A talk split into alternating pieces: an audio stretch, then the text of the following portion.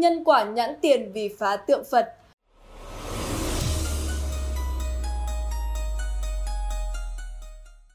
Nhân loại từ ngàn xưa đều tín phụng thần Phật, tin rằng thiện ác hữu báo, nhưng kể từ khi xuất hiện cái gọi là thuyết vô thần, thuyết tiến hóa, con người lại cho rằng bản thân tiến hóa từ động vật.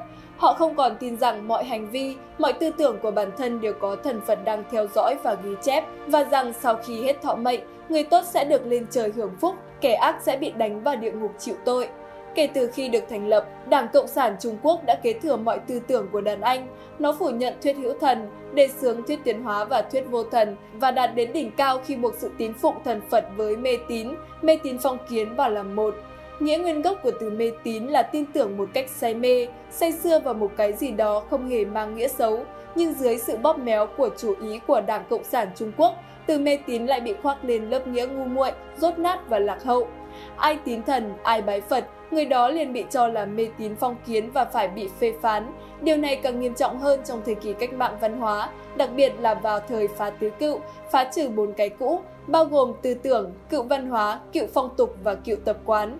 Vô số người đội lên cái mũ mê tín bị đả đảo, bị bỏ tù và bị giết chết. Và tai họa đó để lại vẫn còn kéo dài cho đến ngày nay, khiến nhiều người Trung Quốc lẽ ra phải suy tôn văn hóa thần truyền theo truyền thống Trung Hoa, thì nay lại tránh xa vì bị gắn lên hai chữ mê tín. Vào thời điểm đó, Hồng vệ binh và người dân trên khắp Trung Quốc đã bị Đảng Cộng sản Trung Quốc mê hoặc, họ đốt phá, hủy hoại tất cả tứ cựu với tốc độ chóng mặt, các địa điểm tôn giáo như chùa chiền, đạo quán, nhà thờ bị hủy hoại, tượng Phật bị đập phá, kinh sách bị thiêu hủy, các tăng ni bị lôi ra đấu tố, thậm chí là áp bức tới nỗi các nhà sư phải tự thiêu để bảo vệ tôn giáo. Tuy nhiên, điều mà họ không ngờ tới là dù Đảng Cộng sản Trung Quốc có tuyên truyền thuyết vô thần và phủ nhận sự tồn tại của thần Phật cỡ nào, thì nhân quả báo ứng vẫn có là thật. Trong dân gian liên tục lưu truyền những câu chuyện nhân quả, biểu hiện ngay trên thân thể của kẻ hành ác. Chúng khiến những người mắt thấy tai nghe đều nhận ra những lời dối trá tài trời của Đảng Cộng sản Trung Quốc ví như quả báo nhãn tiền khi phá tượng Phật ở Ung Hòa Cung, một ngôi chùa hoàng gia nổi tiếng ở Bắc Kinh. Vào thời nhà Minh, đây là nơi của các thái giám. Đến đầu thời nhà Thanh, nơi đây trở thành phòng nội vụ phủ. Sau khi được cải tạo vào năm Khang Hy thứ 33, tòa kiến trúc này được ban cho tứ hoàng tử, người sau gọi là hoàng đế ung chính làm phủ đệ, nơi ở của những người chức cao trọng vọng.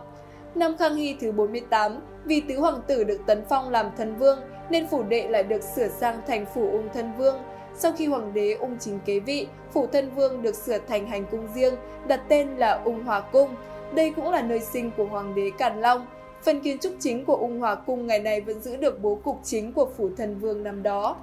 Vào năm Càn Long thứ 9, năm 1744 sau công nguyên, Hoàng đế Càn Long quyết định chính thức chuyển Ung Hòa Cung thành một ngôi chùa Phật giáo của Hoàng gia, theo đề nghị của Phật sống Trương Gia, Ngài là một trong tứ đại Phật sống chuyển sinh của Phật giáo tạm truyền thời kỳ nhà Thanh, có danh tiếng và uy tín rất lớn trong Phật giáo Trung Quốc. Kể từ đó, Ung Hòa Cung đã trở thành ngôi chùa có cấp bậc cao nhất trong lịch sử Trung Quốc. Gian chính của Ung Hòa Cung vẫn được bảo tồn tốt như thuở ban đầu, phân bố trên một trục chính chạy theo hướng Nam Bắc với độ cao nâng dần. Vạn Phúc Các là đại diện cuối cùng của Ung Hòa Cung, đồng thời cũng là gian cao nhất trắng lệ nhất Nơi đây đặt một tượng Phật Di lạc cao xinh sững, được chạm khắc bằng gỗ đàn hương trắng và là báu vật của thành phố Bắc Kinh. Vì vậy, Vạn Phúc Các còn được gọi là Đại Phật Lầu, cao 25 mét, có 3 mái hiên, tất cả đều được làm bằng gỗ.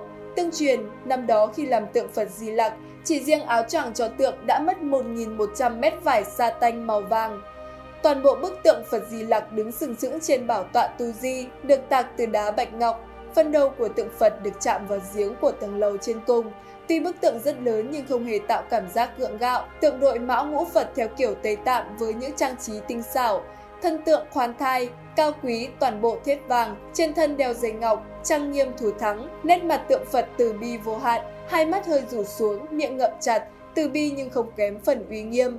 Mỗi tay Phật cầm một đài sen dài, cánh sen e ấp nụ hoa dường như sắp nở hai tay tượng Phật còn kết ấn, biểu thị rằng trong tương lai Phật Di Lặc sẽ giáng sinh ở thế gian, đại chuyển Pháp Luân cứu độ chúng sinh. Dân gian gọi thế kết ấn đó là phù thiên cái địa. Điều đáng chú ý là trước tượng Phật lớn còn có một tượng Phật nhỏ là Phật Như Lai. Liệu có phải sự tương phản giữa Phật lớn và Phật nhỏ ngụ ý rằng Đức Phật Di Lặc, vị Phật sẽ cứu độ chúng sinh trong tương lai, là Đại Phật còn lớn hơn và cao hơn cả Phật Như Lai?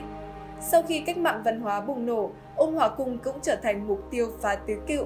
Theo lời kể của một vị lạt ma lớn tuổi trong chùa, năm đó khi phục dựng tượng Phật Di Lặc để giữ cho tượng Phật đứng vững, hai bên phía trước tượng Phật được xây dựng các dãy hành lang cao bằng tòa nhà hai tầng. Chiều rộng hành lang vừa đủ để một người đi qua. Hành lang và tượng Phật được nối với nhau bằng dây xích sắt để đỡ bức tượng. Nhưng trong thời cách mạng văn hóa, có ba hồng vệ binh đã đến phá tượng Phật.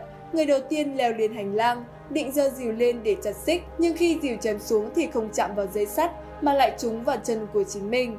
Người thứ hai cầm dìu ra chém tiếp, nhưng dìu lại chém vào không trung, người này bị trượt khỏi bệ, lập tức hôn mê bất tỉnh. Người thứ ba sợ quá đứng không vững. Người ta nói rằng sau đó không ai trong số ba người họ sống sót. Kể từ đó, không còn ai dám động đến bức tượng Đại Phật, còn Ung Hòa Cung thì bình yên vô sự và được bảo tồn cho đến ngày nay.